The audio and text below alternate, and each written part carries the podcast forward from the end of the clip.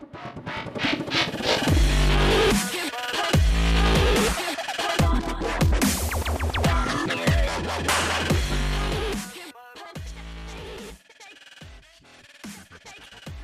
og velkommen til vår nyeste episode. Um, I dag har vi tenkt å prate litt om uh, det som handler om infrastructure as code, kan det kalles på, uh, på, på, på, en måte. På en annen måte er hvordan du bygger opp infrastrukturen liksom, på forskjellige måter.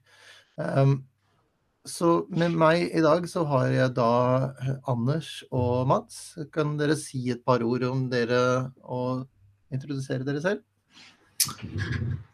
Ja, eh, hallo. Jeg heter Anders. Jeg er fagdirektør i Kompetas og har vært med i flere skyprosjekter de siste årene. Eh, og har, eh, har, da blitt introdusert til Terraform, noe som jeg har, eh, brenner veldig for. Takk.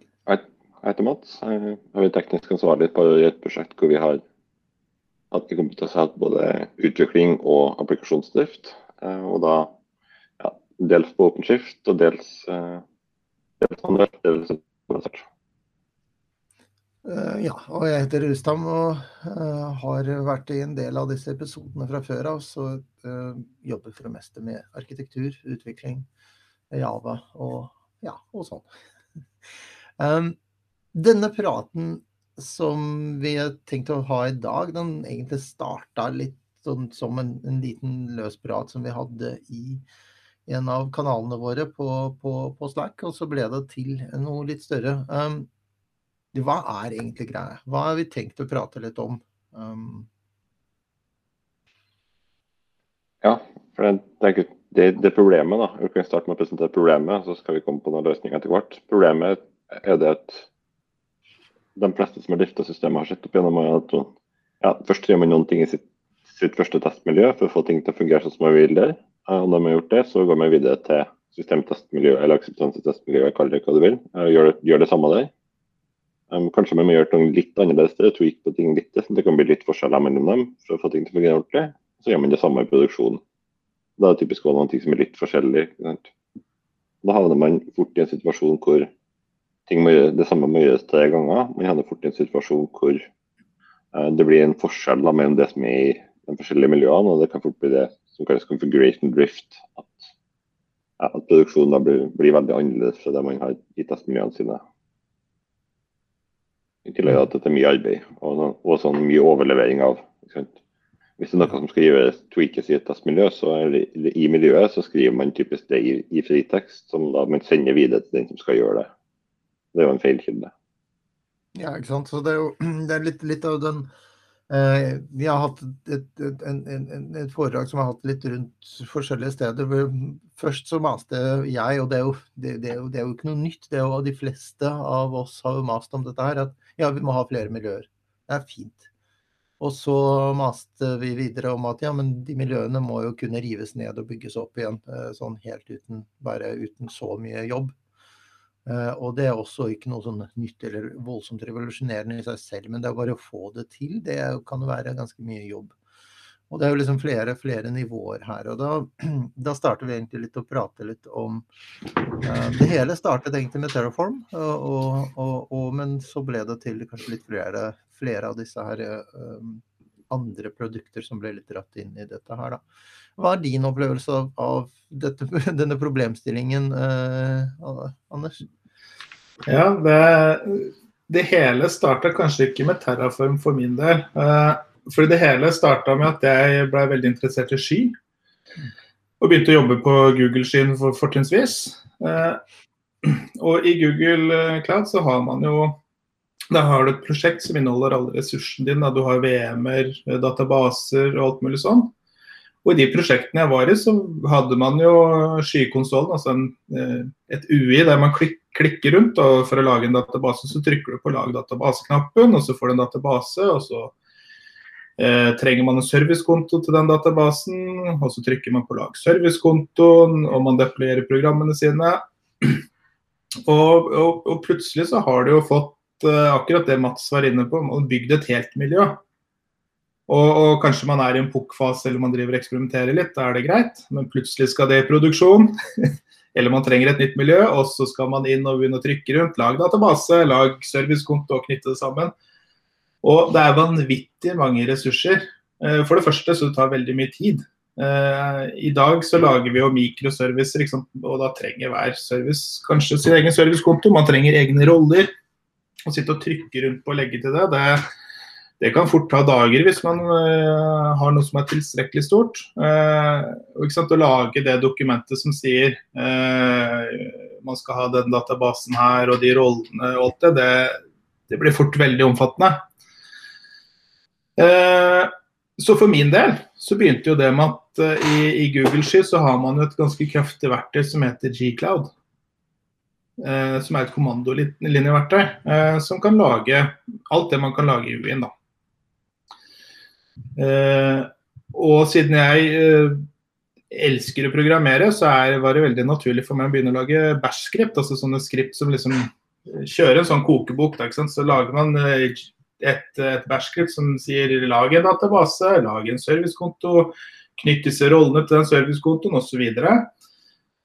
Eh, og det fungerer jo eh, ganske godt. Du får automatisert en del, men så har du jo den derre eh, eh, greia at hvis noe i skriptet ditt tryner, og du skal kjøre det på nytt igjen, eh, så starter man jo nødvendigvis forfra. Lag en database, og så finnes den databasen allerede, for du lagde den ved forrige kjøring. Og da sier, sier Gessep GC Bakken nei, nei, det her får du ikke lov til, og så tryneskriptet, og så må man begynne å legge inn legge inn veldig mye logikk i skriften da, for å håndtere det at ja, ok, hvis databasen allerede finnes, så bare hopper jeg videre, for det, det, er kjempekult. Men så må jeg kanskje ta høyde for at kanskje jeg bytta om på CPU-parameterne på databasen. Så må jeg ta høyde for det. Liksom, så får du liksom 200 linjer med koda bare for å deployere en enkel database.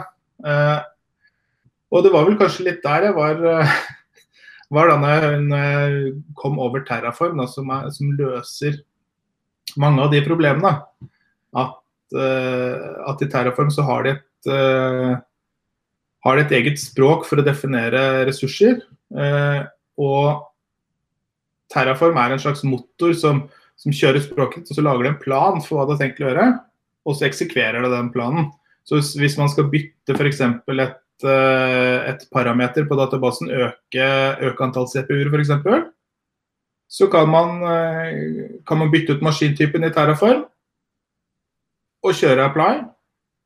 Og så tar Terraform seg av all den vanskelige logikken imellom der. Du slipper å, å lage de omfattende bæsjskriftene. Så på en måte der det begynte for min del. Jeg begynte med, begynte med sånn clickups eh, og endte i noe kanskje mer automatisert. da. Ja, fordi det er jo, det er jo også litt det at, at, at, at, du skal jo kunne gjenopprette miljøer, og du skal kunne Det er litt, litt av den der greia med skyen at du skal ikke, og generelt container og sånn, du skal jo egentlig kanskje for oftest uh, slette og containere, eller på en måte drepe og utrangere de gamle og lage nye istedenfor å logge det. Altså litt den eldre typen hvor du logget inn på maskiner og gjorde noen kommandoer og gjorde noen ting. da. At du mm. ville heller, og den, den passer veldig bra inn i dette her. Og det finnes jo flere eh, produkter som går litt over hverandre, men kanskje også litt komplementerer litt ting som ikke de andre har, eller kanskje er en slags middle ground mellom der. Um, er det noe um, er det, ja, også En annen ting som vi prater om, også, at det er jo de fleste skyleverandører har jo også sine egne kanskje proprietære løsninger til å gjøre dette her, men det er jo kanskje mye bedre å gå for noe som går på tvers. fordi Terraform er jo øh, det, er det er en av de øh, løsningene som har mulighet til å kjøre på både Altså alle de fleste store, kjente skyer der ute. Um, ja, altså jeg tenker, jeg tenker, Hvis du skal ta ut essensen av poenget ditt, der, Rustam, så er det vel kanskje at eh, ikke lag bæsjkreft. ja. Men bruk, bruk, et verktøy som egner seg for å lage infrastruktur. Så har man jo eh, Terraform som ett av alternativene, og så har jo alle de skyene har vel sitt proprietære, og så finnes det en del andre alternativer der òg. Jeg skal ikke på en måte uh, si hva som er best og ikke, for det, det er ikke jeg riktig person til å gjøre. Men å, å bruke f.eks. Eh, Terraform for min del, det har vært, uh, vært en øyeåpner der, da. Så, Ja, absolutt. Altså det jeg tenkte også på at det kan være hvis, du, hvis valget står mellom den proprietære og en som på en måte går på, på tvers av flere skyer, så er det vel kanskje siste du vil heller prøve å gå for, da. Ja. Litt, ja. Ja, men jeg tenker at da er, man, da er man jo allerede langt på reisen. ikke sant? Fordi jeg tror de fleste begynner reisen sin der, der jeg begynte. At de begynner, begynner, med å klikke rundt, og så finner du ut at ok, kanskje vi må gjøre en automat, automasjon her. da. Og så, og så tar de kommandolinjeverktøyet, som er veldig kraftig, du kan gjøre mye der. Og så er på en måte tredje fase er da, da begynner man å se på spesialiserte språk som Terraform, da, som, som løser, løser, de utfordringene man ser da. Eh, og en av de tingene Eh, som jeg tenkte var en begrensning med Terraform. Jeg så jo liksom infrastruktur som kode, og så tenkte jeg hva er infrastruktur? da? Det er jo databaser og VM-er og servicekontor, det er i hvert fall infrastruktur. Men så tenkte jeg at liksom hvis man skriver en funksjon, da, eller Cloud Function i Google, eller Lambda i AWS, da, eh, eller, eller, eller Cloud Run eller noe sånt noe, ja, det er jo ikke eh, infrastruktur, det er jo kanskje det, Da har jeg lagd noe, så det er et program. Så da da kan jeg ikke bruke Terraform til å deployere det. Eh, og Den illusjonen levde jeg med en liten stund, og det er litt sånn den podkasten her oppsto. Fordi jeg hadde sikkert 200 linjer med kode for å deployere en cloud function. fordi eh, i, i, eh, Eller en cloud schedule og en cloud function. Da, fordi i, Google er det sånn deployerer du en cloud schedule, så må du først lage den. Og etter at du har lagd den, så får du ikke lov til å lage den igjen. Så da må du huske på en måte at du har lagd den. da. Og etter at du har lagd den, så kan du oppdatere den. Da må du kjøre oppdatering. Så der er det allerede en sånn if-else på to kall. Eh, state og greier og alt det der. Og state og greier. Og, og, på en måte det som gjorde at jeg tenkte at men jeg kan jo Terraform. Dette her hadde vært mye lettere gjort med Terraform. Og det som gjorde det, var at jeg skulle bytte navn på den funksjonen. For det var en eller annen navnestandard vi skulle følge. Og da hadde jeg plutselig både i test og i prod så hadde jeg liksom eh, ikke hundrevis av cloud functions liggende igjen. Da, for det bæsjskriptet mitt det det klarte jo bare å ta og lage og endre, men å slette, den, det hadde jo ikke den noe forhold til. Den logikken hadde ikke jeg lagd. Så da skrev jeg om alt i Terraform, og livet mitt uh, og livet til kunden ble jo så mye bedre etterpå. Det bare fungerer. Kan vi på en måte si Anders, at hvis du, hvis du ikke bruker det, eller hvis du bruker Recload og den type ting, så må du på en måte sjøl lære deg veldig mye om hvordan, ja, hvordan plattformen fungerer. Mens hvis du bruker Terraform, så kan du si til Terraform at jeg vil ha den tilstanden her, og så fikse den underliggende hvordan de oppnår den situasjonen. Riktig, og den, gir deg jo alt ikke sant? Du får en slags typesikkerhet i infrastrukturen din da, som du ikke har hvis du bruker kommandolinje. Skal du knytte Si du deployerer en, en, en, en Cloud Run i Google, så får du en typesikkerhet. Ikke sant? Du har definert servicekontoen din. og og du får ikke lov til å deployere Cloud Function uten at den, eh, den eh, servicekonten finnes. fordi da, da, vil Terraform beklage at den her finnes ikke. Um, så det er jo en, en kjempefordel her. Eh, fordi det er jo lett F.eks. hvis du driver og skriver skript, at du, at du, lager, deg jo, du lager deg noen navnestandarder, og så plutselig så gjør du en eller annen feil, og så peker du til feil ressurs, rett og slett, eller et eller annet sånt. og da da er man langt ute å sykle, altså. Og det er jo også en, en, ting til som kan være interessant å nevne her. Altså det er jo, hybride skyer er jo en ting som uh, brukes mer og mer, eller blir mer og mer fokus på uh, nå. Eller det, jo, det, det, det, har vært en stund også. Uh, og da er det også lurt da, å tenke på at du kan faktisk gjenskape samme tilstand på to forskjellige løsninger eller to forskjellige skyer Uten at du egentlig trenger å bry deg så voldsomt om, om hvordan. Du bare sier at sånn vil jeg ha, og så la de andre altså løsningen under, da, om det er Terraform, Pulumi eller noe annet som man bruker, uh, til å finne ut av sånn. Ja, det er kanskje litt ikke helt enig der. fordi Terraform det har jo uh, noe som heter provider, som på en måte snakker med skyleverandøren. Og, og, de providerne de er spesial, altså skreddersydd for providerne. Så, så hvis du f.eks. lager en object store i Google-skyen, så kan ikke du nødvendigvis ta det over til Asher. Da, da, må man skrive noe annen type kode. Et annet type lim, da. Nei, nettopp. Men det er jo eh. mer på en måte på hvilke elementer du bruker da, som er kanskje spesifikke. Mm. Uh, ja. Det er, det er, ja, men det, det, det er jo også veldig godt poeng å huske på, da. Det er, Ja. Og jeg tenker også et viktig poeng å, å, å kanskje, um, kanskje understreke her, er at eh, hvis man begynner litt sånn som jeg gjorde med ClickOps og lager noe skript etter hvert, og når man først kommer inn i Terraform, hvis du begynner med Terraform helt fra starten, altså når du begynner, begynner prosjektet ditt hos kunden, eller hvis du er kunden selv, og hvis du starter dag én med Terraform, og gjør alt, eh, har alt i Terraform fra starten, så, så, gjør du ting som er enklere for deg. For å komme inn med Terraform eh, etter at prosjektet har gått ett eller to år, det er ganske vanskelig. For da kan du ha en, eh, ha en state som er veldig vanskelig å, å, få inn i Terraform. Jeg har faktisk vært i et prosjekt der vi prøvde å gjøre, det, gjøre akkurat det, og vi brukte, brukte altfor lang tid på å ikke få det til.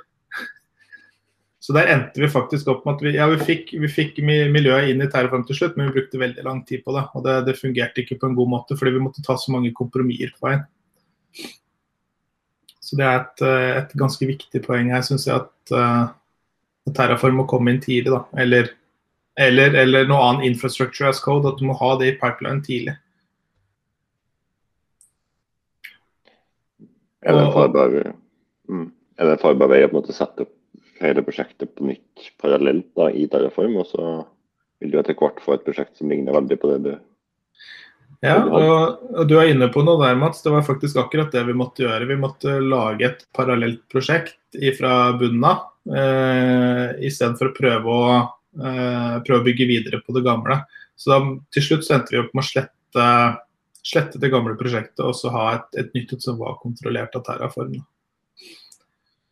Og og, og, når det er sagt, å, å, få inn Terraform det er også noe som naturlig hører inn i CICD-pipelinen din. sant? En stor fordel som vi ikke har snakka om ennå, nå, er jo at, at, Terraform er faktisk kode.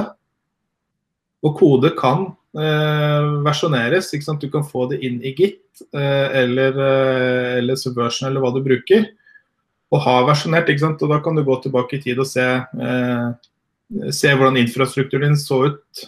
Men kanskje det viktigere er at når du først får det inn i Git, så, så, er det veldig lett å koble det på en CICD-pipeline. Hvis du bruker GitLab eller GitHub, sant, så har du allerede eh, altså i, i, GitHub Actions eller i GitLab sine eh, CICD-plugin, som kan gå inn og og f.eks. når du pusher ting til master, så kan du oppdatere produksjonsmiljøet ditt. Pusher du inn til development, så kan du gå inn og oppdatere testmiljøet ditt. Og så får du en får du en veldig god kontroll da, på hvordan du ruller ut endringene dine. Så I praksis du hekter på Terraform i bygginga, ja. ja. Og der er, det jo, der er det jo på en måte Nå er vi inne på litt mer sånn avansert terraform. Da. Kanskje skal man ha ett et stort terraform-prosjekt som har alle ressursene, eller skal man ha Hvis du lager en cloud eh, run, da, så har du en, ikke sant, du har en dockerfil, du har noe kode. Og kanskje du har et terraform-skript der som tar staten til den ene lille, lille cloud runnen din. da. Men så kanskje man har et, et litt større Terraform-prosjekt som tar uh, f.eks. Uh, Provisjonerer kanskje prosjektet ditt. Eller, uh, eller, litt mer sånn globale på tvers-deler, da. Men det er jo litt opp til, uh, litt opp til det enkelte prosjektet, kanskje, hvordan, hva, hva, som passer det best. da. Mm. Og når vi, når vi prata eh, så litt før, før, vi trykket på opptaksknappen, så, så snakket vi også litt om uh, dette her med hvordan, uh, hvordan man kan lagre state og hva uh, og, og, og, fordi det gjør jo ikke Terraform ut av boksen. Og det er noen andre løsninger, kanskje tilbyr noe tredjepart sånn skyløsninger og greier som på en måte tar vare på sånt. Men du hadde en, en, en, kul triks eh, du hadde nevnt, Anders? Ja, det, det, er jo egentlig ikke noe triks, fordi Terraform gjør faktisk det her eh, Hvis vi snakker om Terraform, da, ut av boksen. Altså Standard hvis du ikke gjør noen ting, det er at den lager en, en, en statefill lokalt på din PC. Mm. Eh, men når du bruker Terraform, så i hvert fall i et prosjekt, så vil du ikke kjøre det fra din Du vil ikke ha en teknisk ansvarlig som sitter og kjører Terraform. Du vil ha det i CCD-pipelinen din. Yep. Eh, og hvis du f.eks. bruker GitLab, da, så er det bare dokkerfiler, så du kan ikke ha noe state nødvendigvis lagra der. Så da er det naturlig å ta staten ut i eh, Da har man flere valg. da. Man kan enten bruke sånn Terraform Cloud, at man har staten lagra i Terraform-skyen.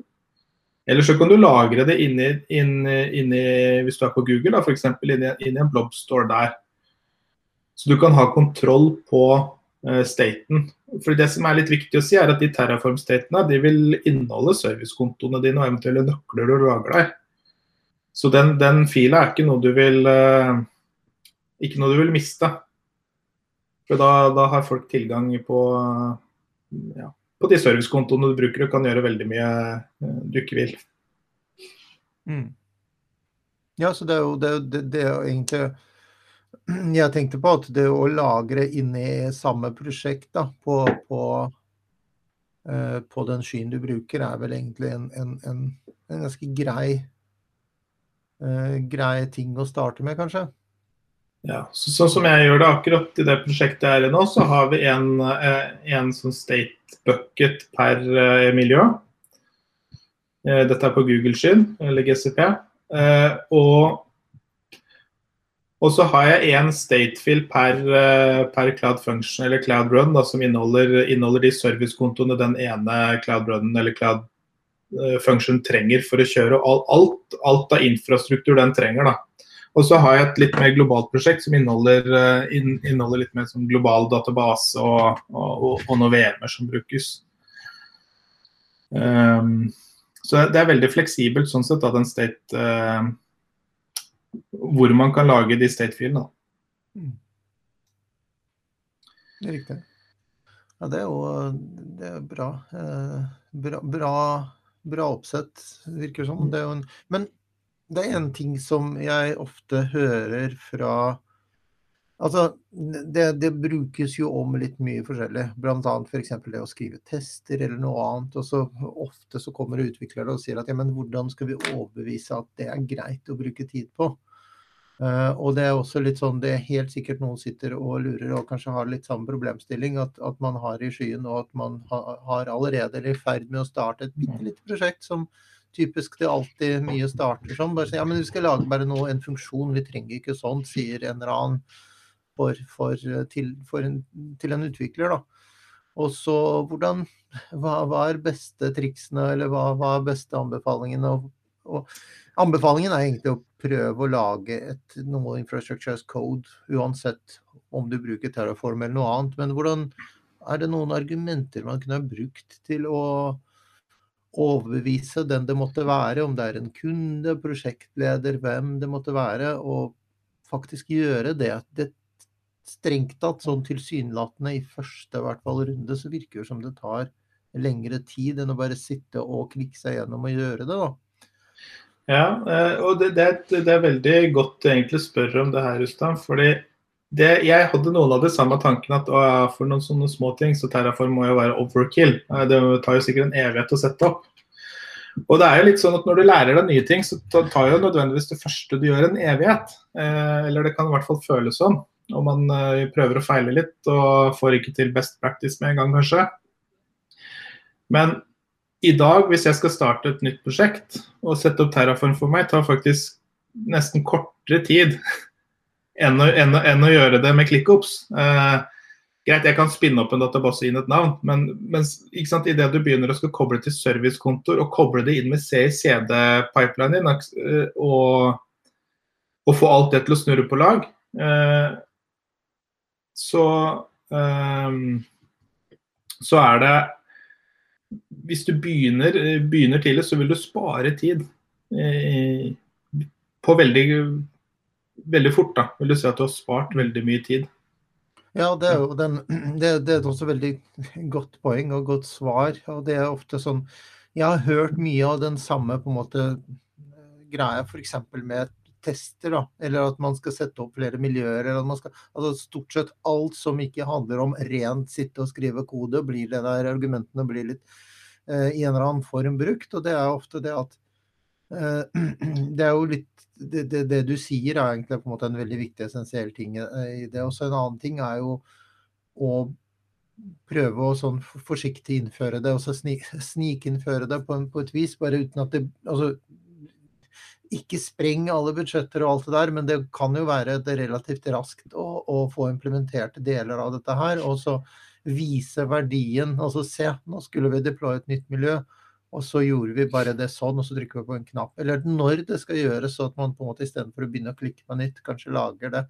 Altså no, noe uh, som viser en verdi til den som kan være litt imot det, uh, kan jo være tror jeg, en bra også, ja, hvis jeg skal Jeg tenker liksom uh, Hvis man skal ha kronargumentet, da, litt som Mats var inne på veldig tidlig her, altså configuration drift. altså Hvis du er en, du er en seriøs player, og du gjør dette her ikke bare som hobbyprosjekt, da kanskje, okay, kanskje du ikke gidder å lære deg Terraform. Da, da kan det være et greit valg. Men hvis, eh, hvis du er en, en, kunde eller en, en profesjonell eh, bedrift som skal ha et prosjekt der du har et testmiljø, du har eh, kanskje leid inn konsulenter eller du har mange, mange utviklere, den investeringskostnaden den er så liten og den gir så mye. Eh, så hvis du er litt seriøs på, på kvalitet, eh, så er det akkurat det Terraform dekker en del av. da, Kvalitet på deployering og infrastruktur. Mm. Ja, definitivt. Altså det der å ha gjenskapbare miljøer er også en veldig viktig ting. Altså hva gjør du? Hvordan skal du sette opp et miljø hvis du skal bare sette opp et nytt testmiljø eller noe sånt? Men hva, hva skjer hvis miljøet ditt er borte på noe magisk vis? da? Altså Datasenteret er ikke tilgjengelig. Uh, ufoer har uh, eh, kidnappa hele datasenteret. Altså, det kan være hva som helst, da, men altså, hvordan lage et nytt miljø, det tror jeg er en, en også et veldig Det er ikke ofte det skjer, men når det skjer det, så kjenner du det problemet ganske godt. Mm. Uh, og ikke minst faktisk for en del som, som, en slags dokumentasjon, kanskje også. Hva har vi egentlig i dette dyret? Har noen gått inn og klikket uten at jeg vet det, eller kan jeg bare se på denne her fila og se på en måte da uh, steg på steg egentlig hva som gjøres og hvordan dette skal konfigureres og settes opp. Så det er jo det er litt flere verdier, sånn punkter her, da, tenker jeg. Mm. Men jeg tror vi kanskje skal prøve å runde litt av, da. Altså hvordan Hva skal vi runde av med? Hva skal vi, skal vi vi burde kanskje komme med noen anbefalinger eller noe for noen som har lyst til å prøve det. Noen har lyst til å komme i gang. Eh, kanskje vi kan starte der, da. Ja, da har jeg en helt, helt klar og sterk anbefaling, og det er eh, installer Terraform lokalt. Eh, og hvis du er på, Uansett hvilken sky du er på, ta og lag en Hello World uh, enkel webapplikasjon. Lag et Terraform-skrift som deployerer det. Og, og, og, få inn uh, kanskje hele byggeprosessen. Lag det. Og så Kanskje tar det litt tid den første gangen, men da når du skal gjøre det på gang nummer to, så har du egentlig allerede lagd malen. Da kan du bare cut and paste det. det, det du kommer til å være veldig glad for at du gjorde det. Det er min absolutt sterkeste anbefaling. Det er jo synes jeg, et veldig godt poeng. Og så bare som det er sagt, altså det finnes flere, flere verktøy eh, som, som, ligner. og Pulumi er f.eks. en av de som du kan også se på alternativet til da Terraform eller noe. Så det er jo ikke eh, Jeg tror hvis man skal på en måte legge igjen på en måte den siste beskjeden, eller på en måte da avslutte med noe, en eller annen eh, poeng her, er jo at bruk et verktøy. Det er ikke så farlig hvilket av de, men bruk noe. Ikke klikk rundt og bare, bare, bare, bare gjør det. For det er også en ting som vi kanskje ikke nevnte nå, men det er også det at uh, du, du, sa vel det at det, det er noen, noen ikke tillater deg å klikke lenger, at du har egentlig bare API eller en eller annen grensesnitt som er skriptbar som mot miljøer og litt sånn type ting. Det er også noen som gjør. Eh, ja. Nå er vi litt i avrundingsfasen her, da, men, eh, men, det er jo en policy man kan sette på prosjekter, og, og egentlig ikke la deg profesjonere noe.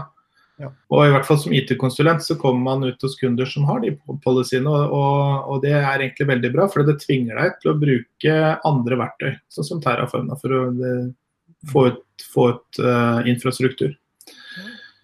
Uh, og En stor fordel da, da, slipper, uh, slipper, organisasjonen at, at, folk har for sterke roller kanskje i prosjektet. Du slipper å ha, ikke sant, I Google så er det veldig lett å gi alle mulighet som skal være med i prosjektet, project owner eller editor, fordi det er veldig enkelt. Oh, yes. Men hvis du bruker Terraform og grupper til å styre rettighetene, så, så følger man least privilege-tankegangen eh, eh, mye enklere. da. Ja, men Det er veldig fint, da, fordi nå har vi anbefalinger til de som har lyst til å starte som utviklere på dette, her, men så har vi også anbefalinger til de som har lyst til å forvalte og ha dette her levedyktig eh, litt framover. Så anbefalingen til de, den siste gruppen i hvert fall, er å skru av alt sånn GUI, eller ikke, ikke skru av, da, men på en måte det er, det, det er rettighetsstyring. Men det er jo en, det er i hvert fall gjøre det mulig å oppfordre til å skripte og gjøre dette her på den måten. da. Yes. Um, da tenker jeg vi kanskje runder av og sier tusen takk til uh, begge dere uh, for at dere uh, har vært med. Og vi ses igjen om ikke altfor lenge. Takk for nå. Ha det bra.